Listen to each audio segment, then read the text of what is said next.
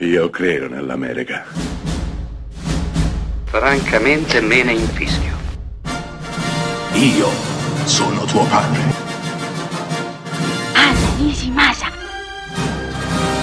Rimetta a posto la candela. Rosa bella. È il 1964, quando quel geniaccio assoluto di Stanley Kubrick decide, in piena guerra fredda, di girare Il Dottor Stranamore, ovvero come imparai ad amare la bomba e a non preoccuparmi. Il Dottor Stranamore è leggenda, è storia del cinema, per un miliardo, un miliardo e mezzo di ragioni circa, per le regie di Stanley Kubrick, per le interpretazioni di Peter Sellers che fa ben tre personaggi. Il colonnello Mandrake, il presidente degli Stati Uniti e ovviamente il dottor Stranamore. È leggenda ed è un capolavoro per il tema che tratta. Un generale ha completamente perso la Trebisonda, il generale D. Ripper, e ha deciso di scatenare la terza guerra mondiale.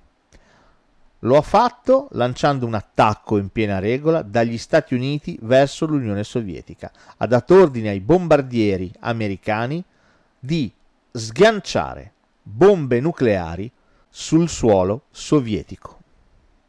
Ovviamente gli Stati Uniti vogliono interrompere questo attacco. Non è nel loro interesse avere a che fare con la terza guerra mondiale, anche perché hanno appena saputo che Mosca, se attaccata, reagirà. Perché sul suolo sovietico esiste l'ordigno di fine di mondo, un meccanismo che in autonomia, nel momento in cui percepirà un attacco, lancerà una controffensiva. Missili sovietici nucleari partiranno alla volta degli Stati Uniti d'America. Sarà la guerra, sarà la fine. Questo è lo scenario apocalittico ma divertentissimo in cui si muove il dottor Stranamore di Stanley Kubrick.